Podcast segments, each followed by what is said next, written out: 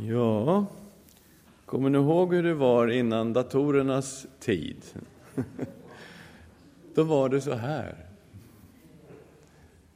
Gick det bra? Och vi ska ju tala om Gud verkligen är historiens Gud idag, så att det här är ju liksom hur det var förr. Låt oss be tillsammans. Tack Herre att du inte är beroende av datorer och projektorer och teknik. Tack för att du är här. Du är den Gud som har talat genom historien. Du har talat genom dina profeter och apostlar. Och Herre, vi ber, fyll oss, och Gud, med din Ande. Öppna våra hjärtan och våra sinnen. I Jesu Kristi namn. Amen. Temat idag är Är Gud verkligen historiens Gud? Det är ett jättesvårt ämne och det är väldigt känsligt beroende på hur man tar upp det här. För historia omfattar ju så väldigt många saker. Eh, och eh, ska man titta bakåt så kan man ju inte gå förbi alla krigen. Man kan inte gå förbi hemskheter som har hänt i mänsklighetens historia. Skulle Gud på något sätt vara ansvarig för detta? Och den kristna tron säger nej. Människan är ansvarig för allt vad människan gör. Men Gud som är allvetande och allsmäktig verkar ändå sina planer rakt igenom historien. Och vi ser det här som en järnväg. Ni vet, en järnväg har två räls och de går parallellt. De korsar aldrig varandra, de bara går parallellt. Och det här är sant samtidigt att människan är ansvarig för alla sina handlingar. Samtidigt är Gud suverän och allsmäktig. Och de här två sanningarna upprätthålls rakt igenom hela Bibeln, men korsar inte varandra. Ja, det blir svårt. Hur stor är i så fall Gud om han verkar i historien? Då måste han vara väldigt, väldigt stor. Jag tänkte börja med att läsa en svår text i Romarbrevet kapitel 1 med början i vers 16. Jag skäms inte för evangelium. Det är en Guds kraft som frälser var och en som tror. Först juden och sedan greken. Rättfärdighet från Gud uppenbaras i evangelium av tro till tro, som det står skrivet, den rättfärdige ska leva av tro. Så Gud frälser alla människor som kommer med öppna hjärtan och tar emot Jesus Kristus som sin Herre och Frälsare. Det gör han genom evangelium och människans gensvar är tro. Ja, vi tror på dig, Herren Jesus Kristus, att du har gjort allt detta underbara för oss och att du är den du gör anspråk på att vara. Ja, vi tror. Men sen fortsätter texten och då blir det genast lite knepigt. Guds vrede uppenbaras från himlen över all ogudaktighet och orättfärdighet hos människor som i orättfärdighet undertrycker sanningen. Det man kan veta om Gud är uppenbart bland dem. Gud har ju uppenbarat det för dem. Ända från världens skapelse ses och uppfattas hans osynliga egenskaper, hans eviga makt och gudomliga natur genom det verk som han har skapat. Därför är de utan ursäkt. Gud har lämnat spår efter sig överallt. Genom hela naturen och hela skapelsen har han lämnat sina fotavtryck och vi kan förstå att det är någon som har skapat detta. Det har inte blivit till av sig självt eller av slumpen eller en olyckshändelse. Nej, det finns en Gud som står bakom denna fantastiska skapelse. Och den som säger någonting annat är faktiskt utan ursäkt, säger aposteln Paulus. Fastän de kände till Gud prisade de honom inte som Gud eller tackade honom, utan förblindades av sina falska föreställningar så att mörkret sänkte sig över deras oförståndiga hjärtan. De påstod sig vara visa, men de blev dårar. De bytte ut den odödlige Gudens härlighet mot bilder av dödliga människor, av fåglar, fyrfotadjur och kräldjur. Därför utlämnade Gud dem så att de följde sina egna begär och bedrev all slags otukt och förnedrade sina kroppar. De bytte ut Guds sanning mot lögnen och tog sig för att dyrka och tjäna det skapade istället för skaparen, han som är välsignad i evigheter. Amen. Okej, okay. människan började dyrka det skapade istället för skaparen. Vad händer med en civilisation när man vänder Gud ryggen och börjar tillbe det skapade istället för han som har skapat allting? Händer någonting? Eller händer ingenting?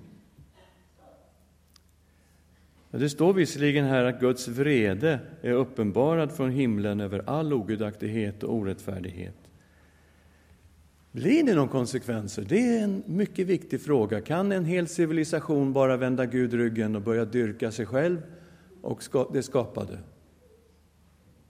Utan att någonting händer? Vad säger texten? Därför, oj, det finns en konsekvens.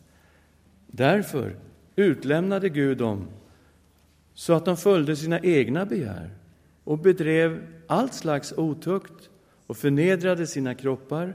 De bytte ut Guds sanning mot lögnen och tog sig för att dyrka och tjäna det skapade istället för skaparen, han som är välsignad i evighet. Amen. Därför utlämnade Gud dem till skamliga lidelser. Deras kvinnor bytte ut det naturliga umgänget mot det onaturliga. På samma sätt övergav männen det naturliga umgänget med kvinnan och upptändes av begär till varandra. Män bedrev otukt med män och fick själva ta det rättvisa straffet för sin förvillelse. Och eftersom de inte ansåg det vara något värt att ha kunskap om Gud utlämnade Gud dem till ett ovärderligt sinnelag så att de gjorde sådant som är emot naturen. De har blivit uppfyllda av all slags orättfärdighet, ondska, girighet och elakhet. De är fulla av avund, mordlust, stridslystnad, svek, illvilja. De skvallrar och förtalar. De hatar Gud och brukar våld. De skrävlar och skryter och tänker ut allt ont. De lyder inte sina föräldrar, är oförståndiga och trolösa, kärlekslösa och hjärtlösa. Sådant gör det fastän de mycket väl känner till Guds rättvisa dom och att det som handlar så är värda döden. Ja, de samtycker också till att andra gör det. Okej, en hel civilisation som vänder Gud ryggen och det får ju naturligtvis oerhörda konsekvenser för den civilisationen som gör det. Det står att den yttersta konsekvensen blir döden. Det är alltså inte den fysiska döden vi talar om, utan den andliga döden, separationen från Gud, den som det står om i Romarbrevet som en konsekvens av synden. Syndens lön är döden, men Guds gåva är evigt liv i Kristus Jesus, vår Herre. Så står det i Romarbrevet. Så det blir konsekvenser av allt det här. Och det verkar ju inte som om Gud är fullständigt inaktiv, utan att det är någonting som han tillåter ske. Det finns ett därför som en konsekvens, men också att Gud utlämnade dem åt. Det blir konsekvenser av detta. Ungefär som när kristna ber Herrens bön, ske din vilja. Till slut så säger Gud till en hel civilisation, okej okay då, ske din vilja, ske er vilja. Ni som vill dyrka det skapade framför skaparen, okej okay då, ske er vilja. Och det här blir konsekvenserna. Och var inte förvånade om det kommer att öka, därför att texten föreslår att det är just det som kommer att hända. Man kommer att gå allt längre i detta som bibeltexten beskriver när man medvetet vände Gud ryggen. I Gamla testamentet så var ju Gud historiens Gud. Han verkade i enskilda människors liv, han verkade i nationerna. Vi läser om Josef som kom till Egypten. Men hur kom han dit? Såld som slav av sina egna bröder. Tänk dig det, hans egna bröder sålde honom som en slav till Egypten. Och så vet ni berättelsen om hur det var hungersnöd i hela området och hur bröderna kommer ner och köper mat av Josef och till slut så förstår de vem han är och då har Josef blivit Egyptens andre man, ungefär som en premiärminister i Egypten på den tiden. Och Gud använde Josef för att rädda inte bara sin familj utan hela området från en stor svältkatastrof. Sen flyttar Josef pappa, hela familjen flyttar ner till Egypten och börjar bo där. Det är Jakob och allihopa. Så dör Jakob. Och då tänker bröderna, nu kommer Josef att hämnas. Det kommer han absolut att göra. Och vi kommer till Första Mosebok kapitel 50, vers 18. Sedan kom hans bröder och föll ner för honom och sa, vi är dina slavar. Men Josef sa till dem, var inte rädda, håller ni mig för Gud. Ni tänkte ont mot mig, men Gud har tänkt det till godo genom det som nu har skett för att bevara många människors liv. Okej, bröderna gjorde någonting väldigt ont. De sålde sin bror Josef till att bli slav i Egypten.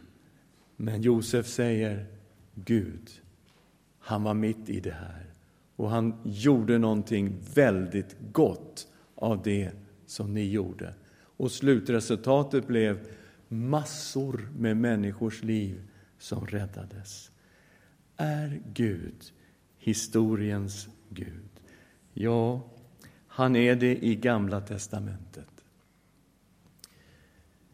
Han verkade i Israels historia. Han påverkade Israels historia gång på gång och grep rakt in i historien. Och det skedde väldigt många gånger. Han räddade Israel många gånger. Men när Israel bröt förbundet och vandrade bort ifrån Gud, då kom Guds straff över Israel. Det norra riket fördes bort i fångenskap till Assyrien och vi vet inte ens vart de tog vägen. Det södra riket fördes bort i fångenskap till Babylon och Jerusalem förstördes. Templet i Jerusalem förstördes. Och det här skedde slutgiltigt 586 f.Kr. Gud, historiens Gud, straffade Israel för att de hade brutit förbundet och vandrat bort ifrån Herren. De kommer till Babel. Där finns det en kung som heter Nebukadnessar. Han har en fantastisk dröm. Han drömmer om en staty där huvudet är guld och sen är axlarna så här, det är silver och, och så kommer magen och det är koppar och sen är benen, det är järn och så fötterna, det är järn och lera och så ser han den här jättestora statyn och Nebukadnessar, kungen, han förstår, Gud har talat, men han förstår inte vad det betyder. Och till slut så kommer Daniel fram och säger Gud kan tyda din dröm. Och det betyder att det kommer att komma fyra världsriken. Där guldet symboliserade, på den här statyn symboliserade det babyloniska riket. Och efter det skulle det persiska riket komma. Och sen skulle det grekiska riket komma. Och sen skulle romarriket komma. Och, står det, i det kungarnas tid, i det romerska rikets tid, kommer en sten som träffar den här statyn rakt på fötterna. Pang, säger det, allting bara blir smulor. Och den här stenen börjar växa och växa och växa och växer till ett jättestort berg som täcker över hela jorden. Och så kommer förklaringen. Det här är Guds rike. Och Guds rike ska komma i det fjärde världsrikets tid i romarrikets tid. Och där i romarrikets tid så kommer Herren Jesus Kristus och säger omvänd er, tro evangelium, Guds rike är här. Ett rike som kom med Jesus och som växer över hela jorden. Gud är en Gud som faktiskt verkar sina planer rakt in i historien. Vi fattar aldrig hur han gör det. Det går inte, men han gör det. När aposteln Paulus står på Areopagen i Apostlagärningarna 17 och predikar där i Aten så läser vi i Apostlagärningarna 17, vers 26. Och han beskriver vad Gud har gjort. Han har av en enda människa skapat alla människor och folk för att de ska bo över hela jorden. Han har fastställt bestämda tider och utstakat de gränser inom vilka de ska bo för att de ska söka Gud om de möjligen skulle kunna treva sig fram till honom och finna honom, fastän han är inte långt från någon enda av oss, ty i honom är det som vi lever, rör oss och är till. En Gud som har skapat alla folk från en enda, från Adam. Och han har för folken bestämt särskilda tider och satt upp gränser. Varför då? För att människor ska söka honom och finna honom. Är han långt borta? Nej, han är ju här. Det är i honom som vi lever, rör oss och är till. En Gud som verkar i historien. I Uppenbarelseboken möter vi en Gud som verkligen verkar ut sina planer i historien. Hur är det idag då? Uh, har Gud glömt bort Sverige? Har Gud någonsin besökt det här landet? Har det svenska folket haft besökelsetider när människor har strömmat till kyrkorna och bekänt sin synd och tagit emot Kristus. Har vi någonsin haft sådana tider i det här landet? Gud har besökt Sverige.